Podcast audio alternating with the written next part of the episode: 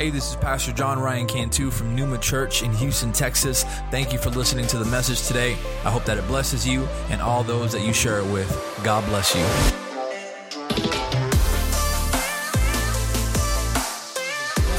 I want to get into the Word this morning, and uh, if you have your Bibles, I'm going to ask that you turn with me to the book of Revelation.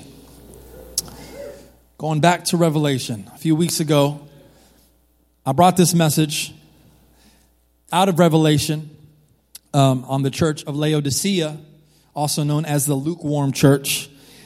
You can always go back to any message um, by visiting and subscribing to the Numa Church podcast. Um, but I want to go back there today, Revelation chapter 2, and we're talking about another church. This one perhaps isn't as bad as the Laodicean church, um, but I think it's more relatable to today's church culture, and that's the church in Ephesus. So we're re- reading Revelation 2, verses 1 through 5, and it says this To the angel of the church in Ephesus, to the words of him who holds the seven stars in his right hand, who walks among the seven golden lampstands. I know your works, your toil, and your patient endurance, and how you cannot bear with those who are evil but have tested those who call themselves apostles and are not, and found them to be false. And I know you are enduring patiently and bearing up for my name's sake, and you have not grown weary. I can, I can just imagine, I'll just stop there for a second. I can just imagine the church all gathered up. This is the way they kind of did it back in the day. They would, the, the writer of any epistle, any, any letter, would send, uh, send the scroll with a messenger the messenger would give it to one of the church elders and they would read it out loud in front of the congregation. And so I imagine, I can just picture the church hearing all of this, uh, all of this praise, feeling good about themselves, feeling, feeling proud. I can see the high fives going around, and you know, it feels good to be noticed, and it feels good to be uh, to be appreciated. We've done well. We have toiled in our work. We, you know, we have been patient in our endurance. We have not tolerated evil in our midst. Praise God. But how many of you, how many of you know that no matter how great you are, you ain't perfect? You ain't perfect. You got weaknesses too. This week I finally got around to watching the documentary The Last Dance. Praise God for Michael Jordan. Man, it, it, chronicles the success story that is Michael Jordan and the, and the 1990s uh, Bulls. I've always been an MJ fan. I, I, would have all his posters up in my room. I had, I had the shoes. Um, and as much as I've been a LeBron fan for a very long time, I do believe that, that Jordan is the GOAT. He is the greatest basketball player of all time. Can I get an amen? amen. All right, all right, we're in agreement. But as the documentary, uh, documentary highlighted, it showed him in all of his greatness, man. No one could keep up with him. Um, he, people would, people would talk mess about him and he would retaliate, retaliate with just, just slaughtering them, just like the, the orange team did with us last night. And, and uh, he, he could do all these things that no one else could do, but even he wasn't perfect. And verse 4 here says, But I have this against you that you have abandoned the love that you had at first. Remember, therefore, where you have fallen. Repent. Talked about repentance last week. Repent and do the works that you did at first. If not, I will come to you and I will remove your lampstand from its place unless you repent. Thinking over this word this week, man, I started I started thinking about a lot of things. I've really been into the book of Revelation lately. I've been finding myself doing very deep studies on that book. I feel like I'm in se- seminary again. Um, but I started thinking about this word to the church. And I started, I started wondering, like, how does a church get to a place of passionless service? How does it happen? What's, what's the process? And, and why do some people lose that first love? Why can't some people stay on the course of their faith? Why do so many abandon it? Why, why does burnout happen? Why do sometimes we just, why, why do sometimes we get tired of being Christian? Maybe last, that last one you're like, nah, not me, Pastor. I can't relate to that one. I, I'm always a good Christian. Well, our actions don't always agree with that. So why, why, do we, why do we lose our temper sometimes? Why do we get frustrated easily? Why do we get stressed out? Why do we lose our patience when the, when the scripture commands us to, to, to walk in the spirit and, and, and produce the fruit of, of, of, of patience? It's, it's because we don't always come at things from a place of love. Can we just admit, can we just acknowledge that for a second? Can we just admit that? I don't always do things out of love. That's the first step. Come on. Like how many how many times have you come to church because you had to serve that day? That was it. It wasn't out of love. It's out of obligation. That happens. That happens sometimes. And if it happens too many times, it becomes I'm sorry, I bit myself. Gosh, that hurts. Okay. Praise God. Or man, when you're about to start getting it, man. Um, and sometimes when we keep doing things out of obligation, it becomes a trend. And, and now you're doing everything out of obligation. And maybe it's not the obligation, uh, you know, to, to, to, serve. Maybe it's the obligation to come to church just because you haven't been in a while. And I mean, I need to make an appearance. Before the next time I go, they're handing me a, a, a visitor's card. I, I got, I got to show up so that they don't think that I'm not a member anymore. Maybe you refrain from saying that non Christian thing, not because of love, because you got a reputation to protect. And, and don't get me wrong, these things aren't wrong. Honoring obligations and, and commitments, that's a, that's a good thing. What I'm saying is that then when we take, when our obligations take the place of love, that's when we begin to lose what we had at first. And that happens as we get deeper into our relationship with Christ because there's so many different byproducts of being a Christian. You go to church, there's ministry, there's service and volunteering, there's Bible studying, there's teaching your kids the word, and we're involved as Christians in so much that eventually our relationship with Christ becomes, as the title of my sermon is, complicated. It's complicated. It's complicated. Have you ever been in a complicated relationship?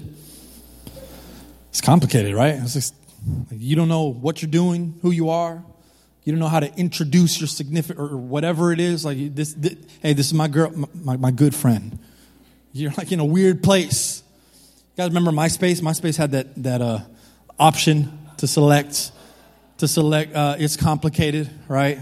Whenever you were asked what, if you were in a relationship, it's complicated. Melissa and I, we. Uh, we had our share of complicated seasons, you know? And, and, and when you're dating and you're, high, and you're in high school, high schoolers, I'm, I'm about to tell y'all this.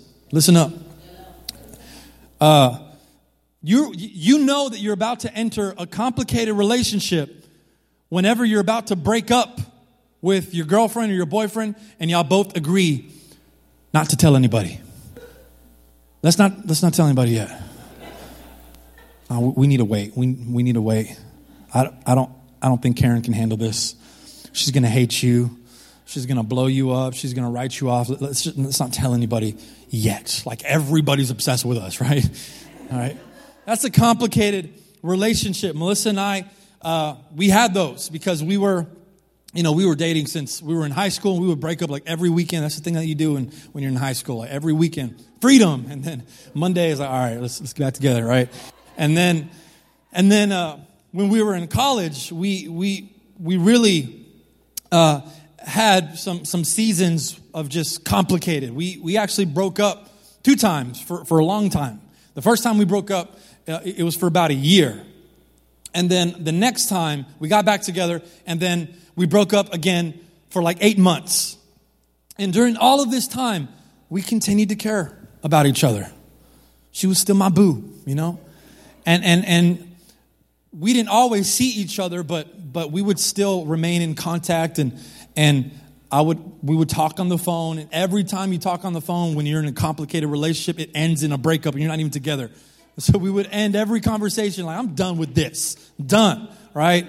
And and and so it, it's complicated because it's like there, there's there was love there, but like there wasn't love there. You're just in a weird place. And you know, we complicate our relationship with Christ sometimes the same way. And that's why I think this message is so timely. It, it, speaks at the heart of today because the church today, man, we, we remain active. The church is active, it is alive, it is doing things. So many churches around uh, the, the, the nation have so many types of programs and activities and ministries. So many ministries, man. So many more ministries than the early church had. We have dance ministry, writing ministry, drama ministry, fashion ministry, all kinds of ministries. And, and, and it's good that we found ways to minister to people within whatever it is that we're doing. And, and Christ is always at the center of it all, but is love at the center of all that we do? That's the question. That was the problem with the Ephesian church. What you're doing is good, guys. Y'all are doing a lot. Y'all are killing it with the activities, with the ministries, with the church attendance, with the with the giving. I mean, y'all are killing it. But it's a little empty. Where's the substance? And this this is how you know church, this is how you know that Jesus values your love more than he values your commitment to religion. Now look, commitment is good. Commitment is real good. Don't start bailing out on me now, okay? Because pastor's like, oh, he don't care about commitment. That's cool. No, commitment is good. We need commitment. Commitment is a byproduct of your Christianity. We can, we can talk about commitment, that'll preach, but love is greater. Jesus didn't say, the greatest commandment I give you is commitment. He said, the greatest commandment is love. Love the Lord your God with all your heart, soul, and mind. That's the greatest. That's first. And so he desires your love for the relationship that you have with him more than he values your, your, your, commitment to your religion. Because look, a commitment to, to a religion is an obligation. Religion tells you what you ought to do, what you should do. I ought to come to church. Yes, I ought to give. I ought to serve. That's all true. But Jesus wants us to go a little bit deeper than that.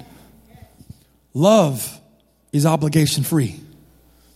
You do it out of your heart. You do it out of your willingness. You do it, you sacrifice because you love, not because, oh, I got to do this. You know, Jesus doesn't want an arranged marriage with the church. You thought about that before? I always feel sorry for, there's some cultures that still, they do arranged marriages. And I'm thinking to myself, what if I see her and she ain't that pretty, you know? you know, like, how do you how do you handle that, man? You know, like like I don't I want to I want to get into a relationship with someone that I want to get in a relationship with. So so Jesus doesn't want the church to be like an arranged marriage. You know why? Because when he comes back, he wants us to be excited to see him. It's not like, oh, there, there he is, let's go. he wants you to be happy about it. So, so he issues this correction to the church of Ephesus. He says, You're doing the right things. I don't have a problem with what you're doing, but you've lost the love in which used to fill your every toil. The reason that you got up every morning was because of the love that you had. That was the only fuel in your tank. And I want to give you just two reasons, real quick, of why I think we fall into this trap of loveless service. The first reason is, is sometimes our work for Christ or our walk with Christ becomes a burden. It's just a burden. And I think this is one that many people struggle with.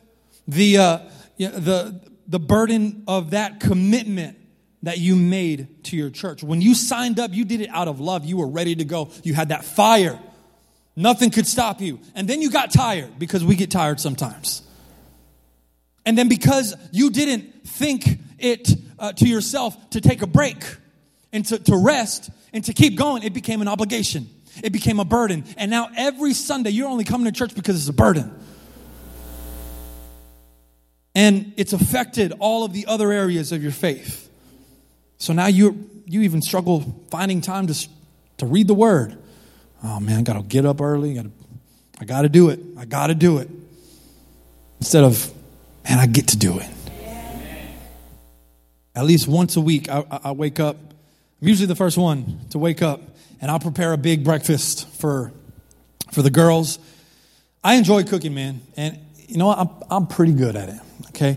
And, and I'm, I'm starting to be a beast on the grill, too. So once this pandemic is over, y'all come over, to the new house, hang out, go swimming, and I don't know, maybe I'll maybe I'll grill something. I'll pray about it. We'll see.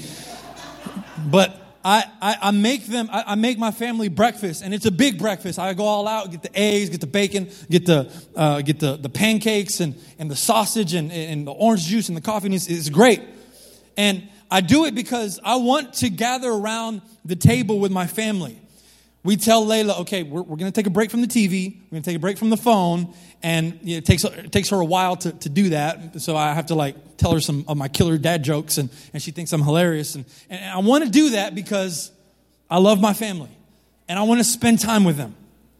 Now, if you take away that love factor uh, away, and let's say I just do it out of an obligation, well, yeah, you should probably still feed your family, you know? but the conversation around the breakfast table is totally different from when I want to do it as opposed to when I don't want to do it. And you can feel the energy. The energy is either positive or it's negative. And then you leave the breakfast table either in a good mood or in a kind of indifferent mood. And we never want to leave church indifferent. We never want to leave church like nothing, nothing just happened. I just, I was just sitting down for an hour, an hour and a half. We want to leave church, man. I can't wait to come back here next Sunday. That's love right there. And so if you find yourself, church, if you ever find yourself becoming burdened by the things of God to the point where everything that you do is just out of obligation, Jesus says, remember where you have fallen. Remember. Trace your steps back. Think about that. Think about that, that, that initial response to your obedience. Remember what, what state you were in? Remember how good it felt to say yes? Remember how ready you were? You didn't have, you didn't have to, you didn't have to think about it. You didn't have to hesitate. Whatever God said, you were like, let's do it. Remember that place. A lot of times to get back to the place where we used to be, we have to, we have to remember. Because most of the times we're focused on, on the current. And so if I'm, I'm burdened to bring a word to you every Sunday because I'm I'm, I'm tired and I, I got to do it every week and every day. I got to think about what's coming on Sunday. And if that's my attitude and it's all that consumes my mind, I have to remember why I committed to in the first place. Right, be- right before the prodigal son returned back home, you know what the Bible says? It says, and he remembered how good he used to have it. He remembered that his servants even had it better than he had it. He remembered and he went back. Someone needs to remember the reason they said yes to Jesus. Someone needs to remember. You got to remember why you sing that song. It's not just a song. You got to remember what you're what you're saying and why you're saying it. Remember the day that you fell in love with your creator, man. It'll change your world. And the second reason, I think this is also very common as well. Maybe it's not that it becomes a burden, but it just becomes a, a routine. And this one, I think, can be a little bit more dangerous than the first because we don't even realize when it becomes a routine. We don't even we don't even realize that we've lost the love. We're just we're just doing it and we convince ourselves that our life of routine is lived out of love when in reality it's lived out of familiarity. Well, I'm, I'm, I'm used to this, so this is why I do it. This is all I know. I don't know a different type of lifestyle, so I'm just I'm going to stay in my lane. This is comfortable for me. This is familiar to me. So I'm just going to do this. I don't got anything else to do Sunday, so I'm going to go to church. And if you grew up in church, you, you know what, I, what I'm talking about. It's not going to be that hard for you to come back to church next Sunday if, if you grew up coming to church every week. Or if you lived a life of, of serving and being involved with the church. It's, it's not going to be hard to keep doing those things if you're already used to doing those. So I have to emphasize one more time the fact that I'm not downplaying any of those things, right? I'm, I'm not downplaying commitment and, and, and your obligations. Routine become lifestyles. And lifestyles for Christ are great. We need more of those. But these things often take place of genuine love. And that is, is where I think we need to rethink what we do, church. There's a, there's a song that was uh, written by Matt Redman. Maybe you guys know it, the worship leader. The song is The Heart of Worship.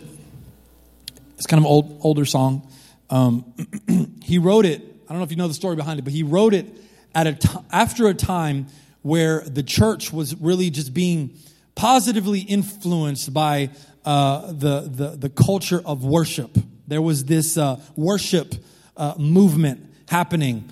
Um, and it, it's, it's the movement where a lot of greats, you know, uh, worship leaders and worship bands starting to come out of and, you know, and Hillsong and, and Elevation worship. And, and it, it was like when worship music became cool and it attracted young people. And so churches were, were filling up with young people. And that's great because we need young people. But Matt Redman, he says that the pastor of this church that he was attending, that he was leading worship at, he said that while his church was growing, he felt like something was missing in their worship. It just, it just felt, I mean, the energy was there, the atmosphere was there, but something was, was missing. And, and so he did, uh, he did something that was pretty unconventional, especially for churches. He said, okay, for the next several Sundays, we're not going to have any worship music. What do you mean we're not going to worship? Worship? What are we going to do? What are we going to do? We're going to worship. We're just not going to do it with the music. Because I'm, I'm afraid that the music is taking the place of the worship and we're confusing the two. And that's, that's, that's not it. That's not it. And so he said, We're, we're not going to do our regular four to, to six song set. Of course, people had a problem with that. How are you going to take it away? I remember several years ago we were kind of discussing our worship service and how many songs we should do, and you know it was like a debate. Oh, we should do four songs. No, we should do six songs, and and it's like it doesn't it doesn't really matter how many songs we do because we could do ten songs and nobody's worshiping. We could do no songs and everybody's worshiping. I remember that man. I was so frustrated that day when when uh, the uh, something was happening with the back. It was it was like the week or two weeks after we got robbed. We got robbed here in the sanctuary, and and so we were just kind of rebuilding our stuff again. And and like two weeks later, we got to the stage and we're ready to do worship, and we were having issues. We couldn't hear anything. Everything was turned off, and man, I was I was upset. I was upset. How are we not going to have worship songs? And God broke me in that moment. And the worship, the, the Spirit of God fell in the place as proof to me, as even a pastor at that time, that you don't need music to bring in the atmosphere of the presence of God. And so he did this. No songs. He says, don't equate worship with, with, with, don't equate worship music with worship.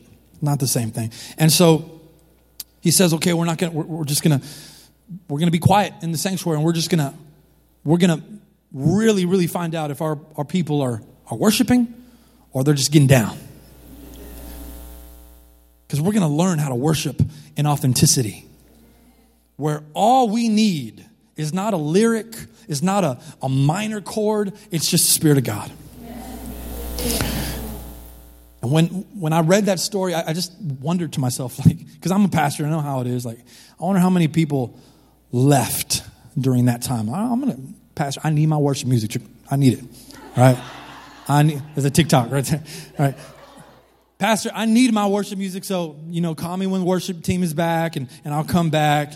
Right? And, and I've, I've entertained ideas like that before. Like, what if we just took out all the stuff for a while? All the fluff. What if we just stripped out all of the ministries? I'm just, it's a crazy idea, right? What if we just stripped out everything and Sundays, we just opened the doors and people came in here and we're just to pray and we're to worship and then we're to hear a word and that's it. See you next Sunday. I wonder how, how, how much the numbers would go down because people need the activities of the church to draw them closer to God. Now, the church is good, and that's, this is why the church is here to, to, to, to be a spirit of influence in our world. But we got to learn how to love God when there's nothing else on the table, man. That's what this word is about. I have Will come up. I want you to ask yourself this morning, church Am I still walking this walk out of love? Or has it become a burden? Have I gotten too tired? Am I, am I saying yes because I feel like I have to and I can't say no? Has it become a routine where it's just, you've become kind of a, a, a, a robot and you've kind of created an automated system of worship? Is, is that what it is? Or is a thing that fuels you love and love alone? I want you to ask yourself that question this morning. And right there where you're at, I just want to ask that you reflect. And I'm going to ask, I'm going to ask that you, you, you stand. I'm, I'm about to close here. and I want to pray with you. I want to pray with you, but I'm also going to ask. I'm not going to have the worship team. I'm just going to have a Will here on the keys. I'm just going to ask that you take a, a minute right there and just worship God. If you're watching this on your phone, maybe maybe you don't get the whole, you know, experience, but I'm just going to challenge you right now to just stop and just pray. If there's anything this season has taught us is that man, we we can be close to God even without being in, auditor- in an auditorium. Even without having loudspeakers blasting our ears off. We can worship God on our own. And I'm just going to I want to give you that opportunity for just a minute just right there where you're at, just lift up your hands and just begin to worship God with just your heart, man, just with yourself. We thank you, Jesus. We thank you for your goodness, Lord. We thank you. For listening. If you'd like some more information on Numa Church, visit us on our website at mynumachurch.org.